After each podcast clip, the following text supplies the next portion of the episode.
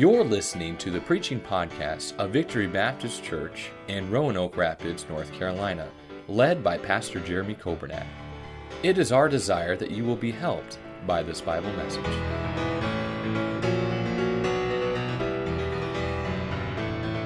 Revelation chapter 9. If you'll notice with me, we started last week on the trumpet judgments. We are now at the fifth trumpet judgment. And we saw the seven seal judgments, followed now by the seven trumpet judgments. And the first four trumpets were bad. But the Bible says the last three would be worse than the first four. And here we see in this chapter, chapter 9, the fifth trumpet. If you remember, the Bible says a star fell from heaven. We saw last week where uh, that is probably none other than Lucifer, that is Satan. And to Satan, there is given a key. And with that key, Satan is allowed to open the bottomless pit. And out of that bottomless pit comes a demonic army. The Bible describes them like locusts uh, because of the multitude and, and how they cover the earth. But then it says their sting is like the sting of a scorpion. The Bible says that this army, this demonic army, is unleashed for five months, but not to kill anybody, just to inflict pain and suffering upon the world. Now, if that's not something out of a horror movie, I don't know what is. But it gets worse than that. Because then we see the sixth trumpet. It says in verse number 13, verse number 12, one woe is past, and behold, there come two woes more hereafter, meaning these last three trumpets. And verse 13 says, And the sixth angel sounded, and I heard a voice from the four horns of the golden altar, which is before God, saying to the sixth angel, which had the trumpet, Loose the four angels which are bound in the great river Euphrates. Now you think, oh, finally, we've got some help coming. There's four angels that are going to be unloosed. Oh, this is great. The problem is, these are not good angels. These are demons, uh, undoubtedly high ranking demons, that for whatever reason, God has had these four, they have been bound. I don't, I'm not trying to be sacrilegious, I'm not trying to be funny, but these four have been in timeout. These four have been restrained by God, but now God allows these four demons, these four angels, to be unloosed.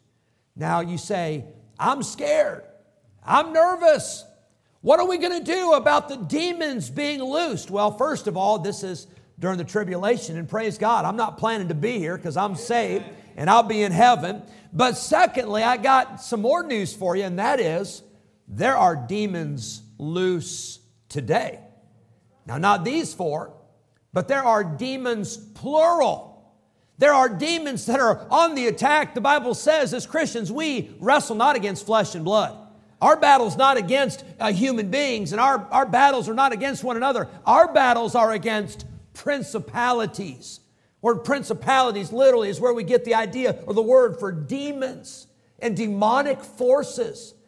And they are on the loose today. You say, Oh, Pastor, I came to church to get encouraged. I came to church needing some comfort. And you're telling me there's demons on the loose? Exactly what I'm telling you. You say, Well, what's the good news? The good news is they have no ability to do a thing that God does not allow them to do. Aren't you glad for that? Remember when the star fell from heaven, Satan, and he was able to open the bottomless pit? Where did he get the key for that? God gave it to him. These four angels that are loosed in the sixth trumpet, uh, they are given the okay. They are they're bound, but they're let loose. God's got it all under control. Don't worry about that. Don't stress it. But they're they're loosed, and I love this. It says, which were prepared for an hour and a day and a month and a year for to slay the third part of men. Now, that's a, an overwhelming uh, number there to think that a third of the earth's population will be not just tortured, not just tormented, but a third of the earth's population will be killed because of these demons being unloosed. But here's what's amazing God says it's going to be for an hour, a day, a month, and a year. God's got it all under control. As a matter of fact, He's got His stopwatch set, He's got His calendar marked. And aren't you glad that God's in control? God doesn't let these demons loose and then say, oh no, what am I going to do? I can't find them. I can't, I can't get control of them. God has it all under control. Verse 17. And thus, excuse me, verse 16. And the number of the army uh, of the horsemen were 200,000 thousand. Now, I did not stutter. The word thousand is there twice. So if you have 200,000 thousand, we're talking about now an army of 200 million. Now, some believe, and some Bible scholars have speculated and said this must be the army out of China. Uh, China right now has, I think, 1.4 billion people. Uh, they have enlisted a 2 million man army, and they say with uh, able bodied men, they say they could probably come up with 200 million. I don't believe that this is likely a human army because notice how this army is described. Now, this is all taking place during the tribulation period. This is uh, the judgment of God being unleashed upon a world that has rejected God. But it says the number 200,000, thousand. I heard the number of them. Verse 17, and thus I saw the horses in the vision, and them that sat on them having breastplates of fire and of jacinth, jacinth and brimstone, and the heads of the horses were as the heads of lions. And out of their mouths issued fire and smoke and brimstone. Some have speculated and said these must be tanks. These aren't real horses because they're, they're shooting out of their mouths fire and brimstone. These must be tanks. Well, look at what it says in verse number 18 by these three was the third part of men killed by the fire and by the smoke and by the brimstone, which issued out of their mouth. Some have said this is nuclear warfare. But then look at verse 19. I can't explain this other than to say this must be a demonic uh, army with demonic creatures.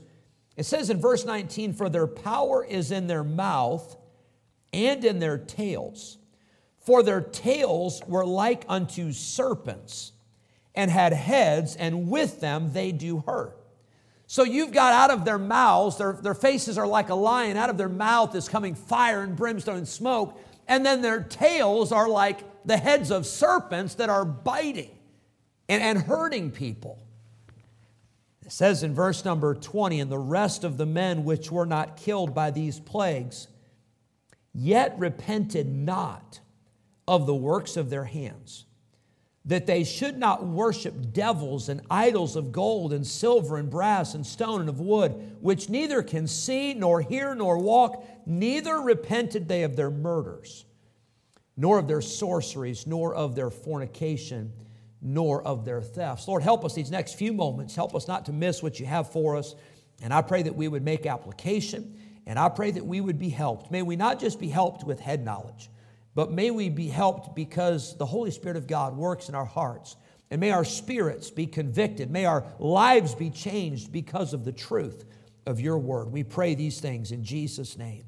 Amen. I want you to see quickly in these few verses we've read about the sixth trumpet. I want you to see some applications, and I've already read through the verses, but I want you to see a few applications very quickly, and I don't want you to miss it. Number one, I want you to know that Satan and his demons are real. Satan and his demons are real, they're powerful, and they are real right now. You say, Well, I don't, I don't believe it because I've never seen one. Well, friend, I got news for you. During the tribulation, these people are going to be believers. You know why? Because they're actually going to see the demons. The Bible says right now and tells us in the book of Daniel, but the Bible tells us that we're in a spiritual warfare. The Bible tells us that there are things that we cannot see, but they are absolutely real. By the way, I'll tell you this the Holy Spirit of God is real. So, how do you know that? The Holy Spirit of God lives inside of me. See, how do you know that Jesus is real? I know that Jesus is real because I talked to him today. And I've walked with him today, and he's talked to me today. I know he's real. And yet we can only see what is physical, we can't see the spiritual. I love that passage in Daniel where it says that Daniel had been praying and fasting for 21 days. And at the end of those 21 days, his prayer was not answered, and then finally it was. And when his prayer was answered, he got to see that while he was praying, there was a spiritual wrestling match going on. The angel of God had been sent to deliver the answer to his prayer on the first day he started praying, but he was, he was uh, restrained, he was held up, he was held back by a demon of Satan. The Bible says the prince of Persia had come to, to, to restrain or to hold back this angel from God. And there was a spiritual battle going on. Can I tell you, that's not just true of Daniel's prayers. That's true of your prayers. That's true of my prayers.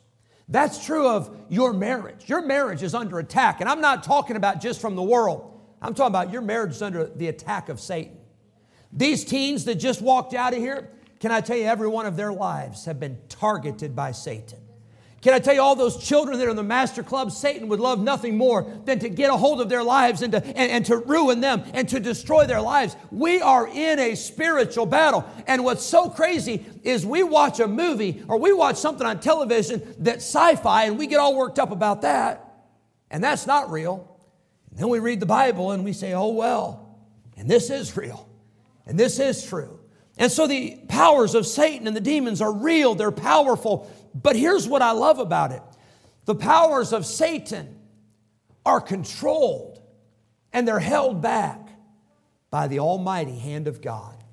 Satan doesn't do anything that God has not given him the allowance or given him the permission.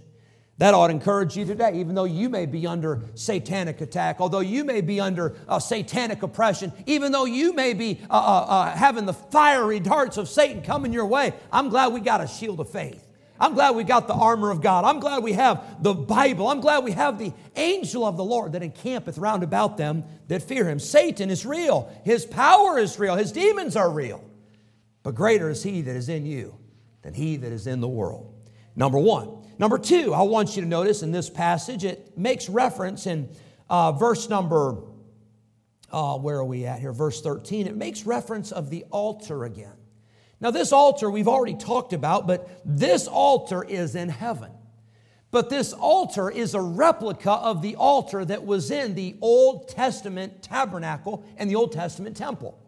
It's, a, it's an altar of gold the Bible says there are four horns on this altar, and it was the altar where the incense was presented.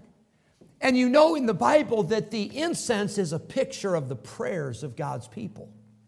Oh, now hang on, hang on just a second.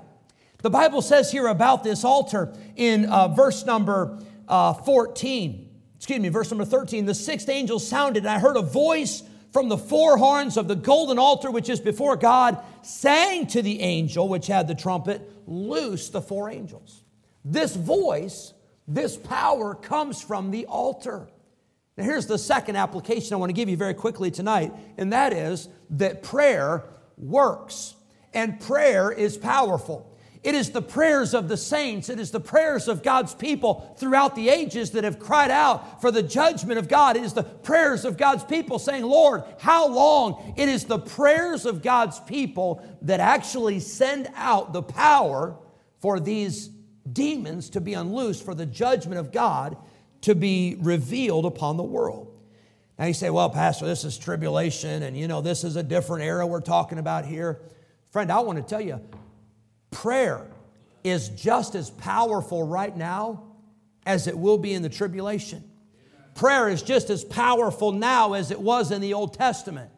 You see, well, we read about all the great things that God used Elijah and his prayer of 63 words and fire fell from heaven. Well, I want to tell you, God hasn't changed.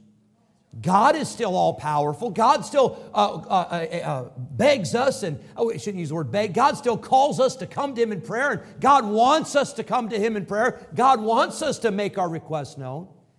So prayer hasn't lost its power, but we've stopped praying. We've stopped believing. The average Christian, the prayer is, Lord, give me a good day. Amen.